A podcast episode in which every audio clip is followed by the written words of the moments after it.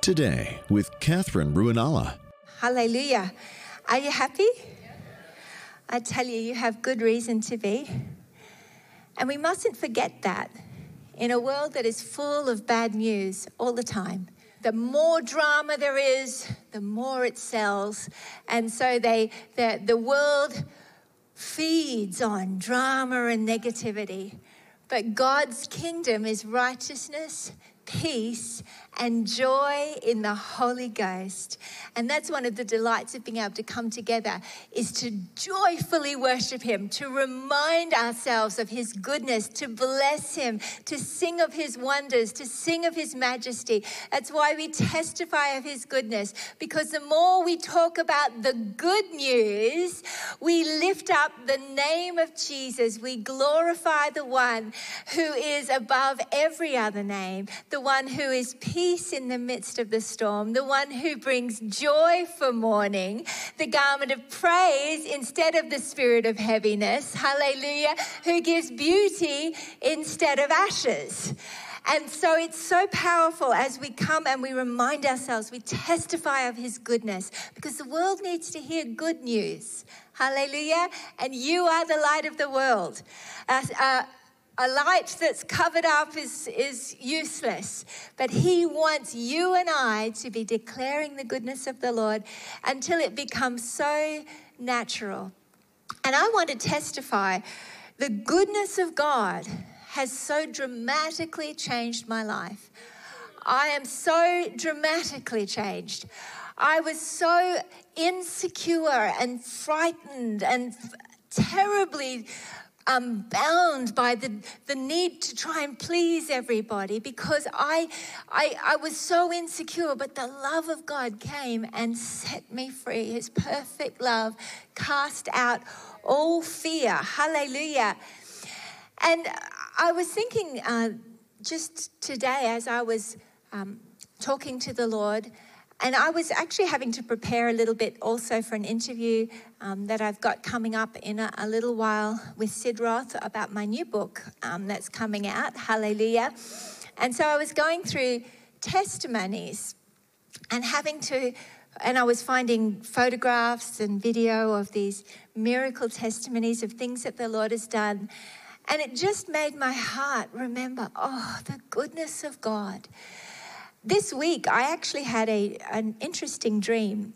You know, God can speak through dreams. Not all dreams are God speaking. Sometimes your brain is just sorting out thoughts from the day. Sometimes they're actually attacks from the enemy. Uh, but sometimes God will speak to us in dreams. We see that biblically all the way through the Bible. And I believe the Lord spoke to me in a dream this week. I had this unusual dream. And in the dream, I was planting seeds in this barrel. And as I was planting the seeds, the plant was not only growing, but it was fruiting. The, the, I was planting tomato seeds, but instead of coming up as the size of normal tomatoes, the tomatoes were the size of capsicums or peppers. They were just huge tomatoes at the same time, I was still planting the seeds, the plant was growing and this huge fruit was coming.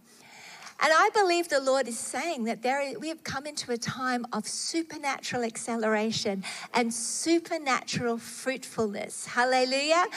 The Bible actually tells us in Isaiah 61 that in verse 7 it says, Instead of your shame, you shall have double honor. And instead of confusion, they shall rejoice in their portion. Therefore, in their land they shall possess double. Everlasting joy shall be theirs. Hallelujah. It's a promise from God. And you know, this has been a message that I've carried in my heart and, and seen and applied so, so much through my life. But the Lord is speaking. He is saying, Those who sow in tears will reap with joy. If we will believe and put our faith in the one that gives beauty instead of ashes, if we will believe that as we sow our pain, we can receive double for our trouble, God wants to pour it into our hearts. No, in the Amplified, it says, uh, in, For your former shame, pain, and disgrace, I will give you double recompense. for your former shame, pain, and disgrace. And this is the beauty of, of God. We can take everything that the enemy tries to throw at us for evil and trust Him that He says He makes all things work together for the good of those who love Him and are called according to His purpose. As I was going through some of our some of the testimonies today, preparing for this interview, I was looking at photograph after photograph of people who'd had completely deaf ears pop open, and I realized I have so many different photographs of people who'd been spontaneously had deaf ears instantly pop open and be healed. And I remembered back to the days when I was just first starting to step out and believe God for healing. I'd gotten a revelation from the Bible that Jesus Christ was the same yesterday, today, and forever. I w- I'd, I'd read Oral Roberts' book about miracles, and I was reading about how the power of God had come in his hand, and he'd feel it in his hand. And while he was feeling it in his hand, he'd lay hands on people and they'd get healed. And I was like, wow. And I'd be watching Kathryn Kuhlman videos and crying, like, wow, look what God did. And, and I, I just got really desperate. God, I want to see miracles. Lord, baptize me with fire. And He did. Hallelujah. It was glorious, but I was absolutely not going to settle. I cannot have less than what I'm reading about God. I can't keep reading this Bible, this book of Acts, and not experience what they're experiencing, God. I have to have it. I have to have it. And I was pressing in, and I remember one night being in church and uh, Tom's, I, I, just found out, I didn't realize, but Tom's brother in law had um, lost his hearing when he went diving um, and didn't do it properly, and his eardrum burst. And so he'd had a, a, deaf ear for a long time. And I was like, oh, I've just been reading about those and hearing about those. And in the worship, I felt, or in the service, I started to feel like my hand was on fire. I could feel like the presence of God. And I was like, oh, oh I know about my brother's brother-in-law's deaf ear. If I could just get my hand on that deaf ear, I reckon it'd pop open. But I, I was I, I wasn't in ministry or I wasn't on a ministry team or anything. And so I, I waited till after the service. And then I didn't know if it was even proper protocol that I could just allow to pray for somebody. I thought I'd better get the pastor's permission, even though it was still my brother in law. I went to the pastor. I said, Oh, I feel like I'd like to lay hands on my brother in law and see if I could pray for his deaf ear. And he goes, Okay. And so they went. Um, talked to my brother-in-law, and and, and, and I, I, told, I, I, was sort of thinking that maybe you know how you've got a deaf ear. I've, I was, and by the time they took us all into a back room, all the feeling had gone, and there was no more feeling in this hand. and uh, so I, everybody's looking. I put my hand on his deaf ear, and nothing happened, and he didn't get healed. But I still believed, oh God, this has to be you.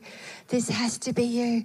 And I kept believing and I kept feeding on the miracle testimonies and I kept pressing in and saying, God, I've got to have it. I've got to have it. I've got to have it. God, you said the same works that we you did. We were doing greater works. And I just kept pressing in, God, come, come, come. And praise God, I remember going to a Methodist church um, where I was going to minister, one of the very first places I was ministering in overseas. And uh, the beautiful Methodist pastor there, Ron Fernio, he, he'd just been out to this place called Bethel for a conference. And Bill Johnson had just written a book called When Heaven Invades Earth. And he, he said, Oh, I saw this testimony. And he had a video of it. And he showed me this testimony of this guy called Chad who'd prayed for somebody in a shopping center um, for, a, for a deaf ear. And and she got healed. And I, I just burst into tears. I had to go into my bedroom and I cried, oh my God, oh God, God, I gotta have it, I gotta have it. God, I gotta have it.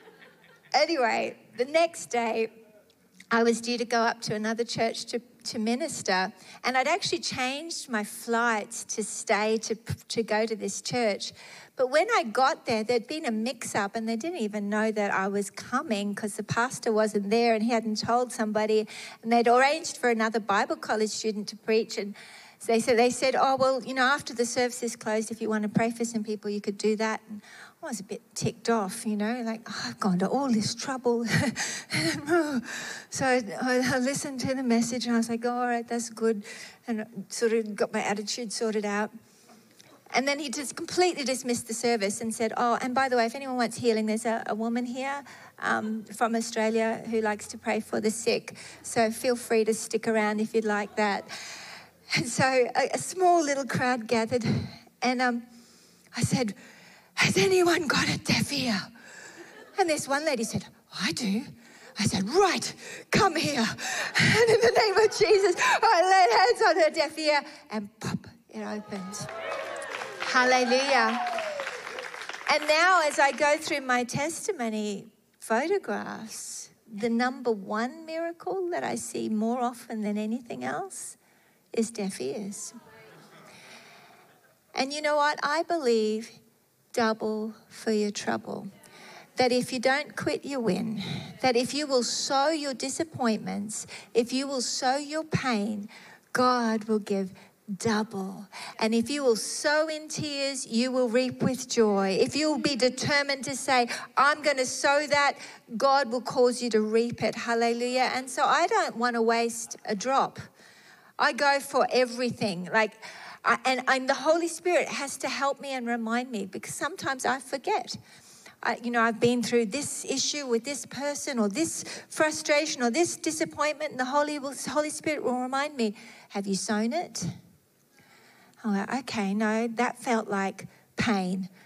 So, God, I'm sowing that pain intentionally. Thank you, Lord, for double. Thank you, Lord, for double.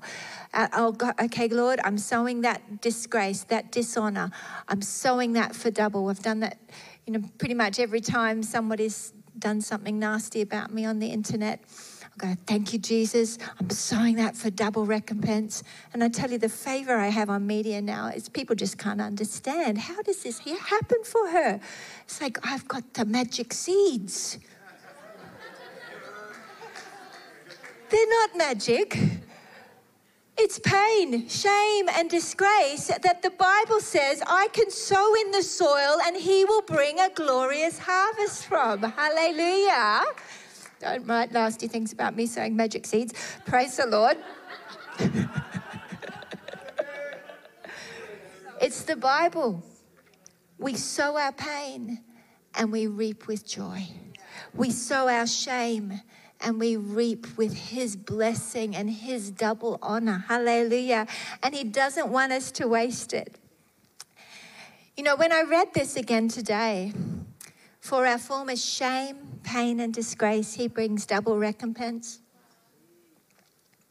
I looked at that word shame and I thought, you know, there are so many people who, are, who struggle with shame with deep pain, shame, and disgrace.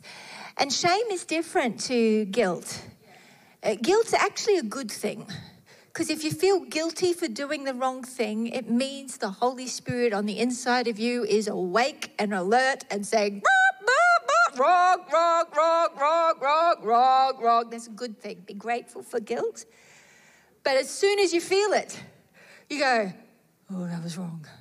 I'm sorry, God. Have mercy. Thank you, Lord, for forgiveness. I thank you, Lord. Thank you, Lord, for your blood and your mercy. Thank you for power not to do that again. Thank you, Lord, for helping me recognize that. Sorry, Father. And we exchange our sin for his righteousness. Hallelujah. His mercies are new every morning. But shame, it comes in and it actually starts to affect your identity. It, it starts to make you believe that you're not worthy. And it can start from when you're very young before you even realize what's going on. The devil doesn't play fair. And he comes in and tries to undermine the confidence of who God's made you to be. He comes in to try and make you feel like you're not enough. You, you're never going to measure up. You're never going to fit in. You're never going to be quite fitting in with everybody else. You're never going to be lovable or loved. And these are the lies the enemy tries to get in and sow.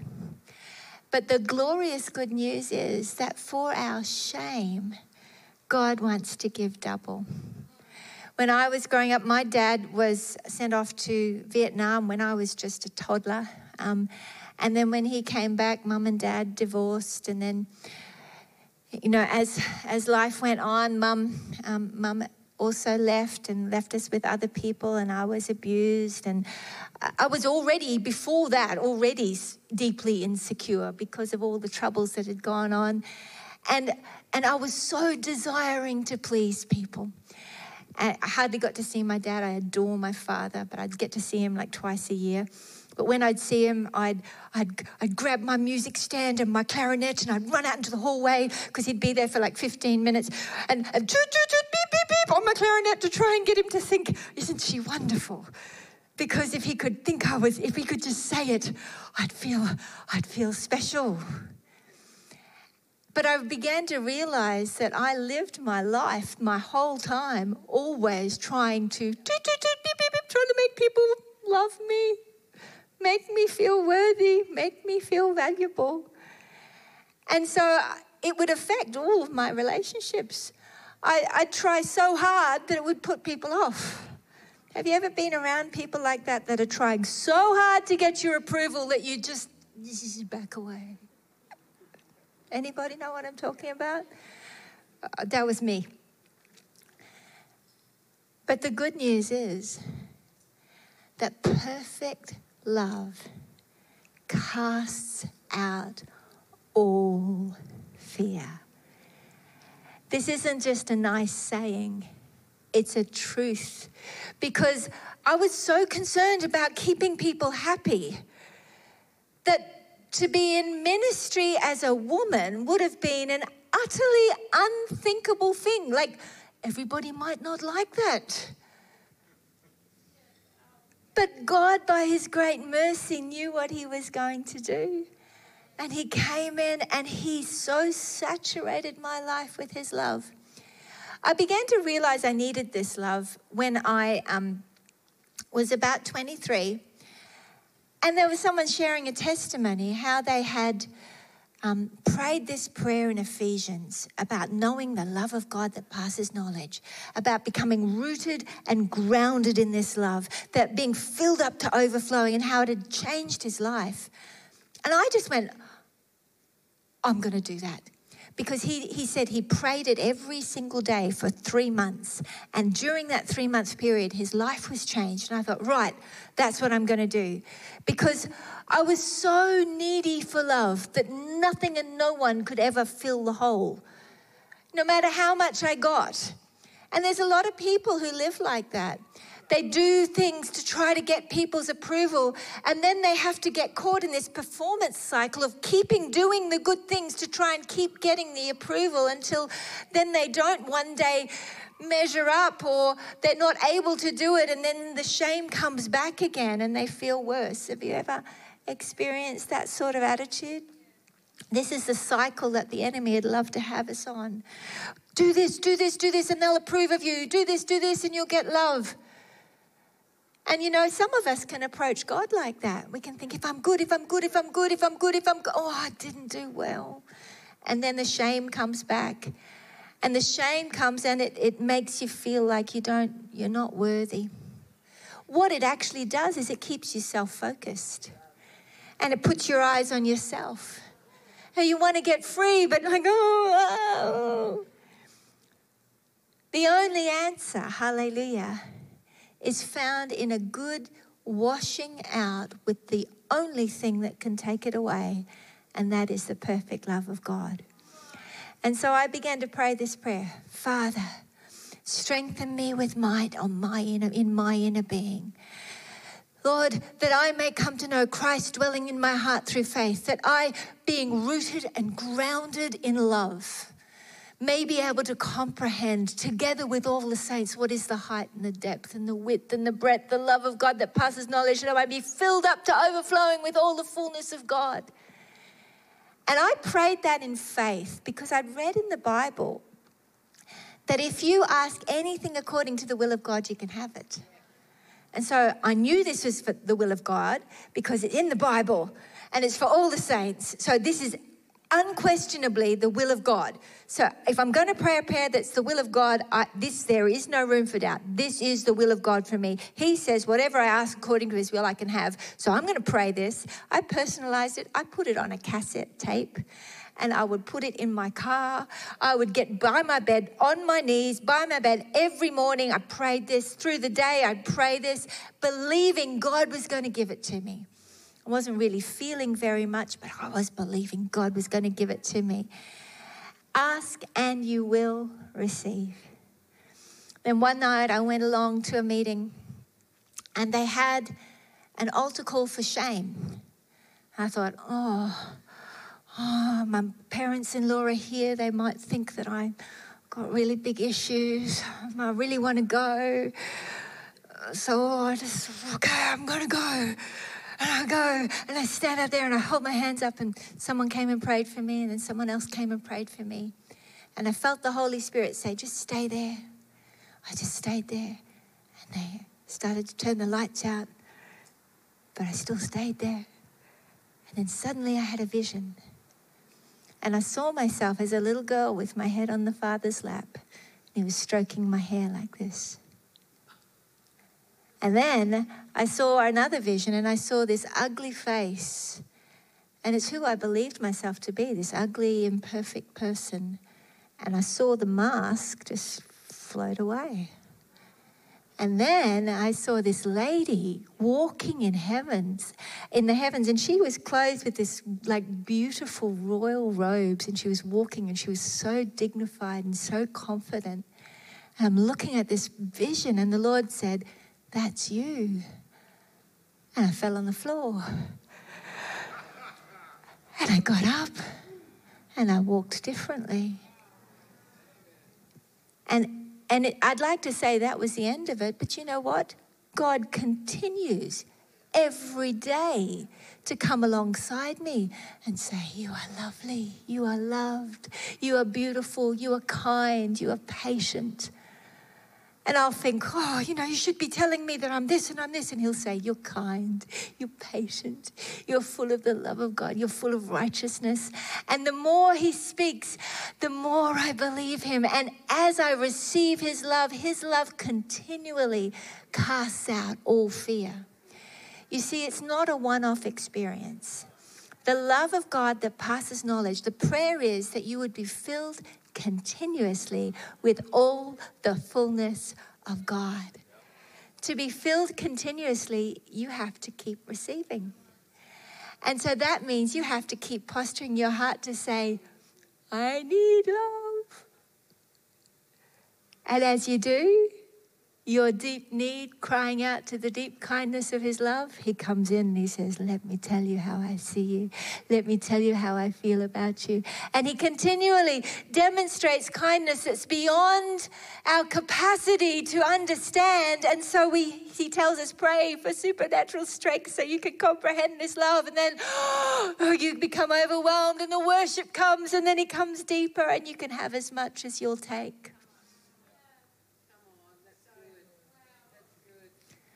Problem is, a lot of us just take a little sip. But you can have as much as you'll take. And if you'll keep taking, the Bible says we love because He first loved us. And the more you receive, the more you'll overflow.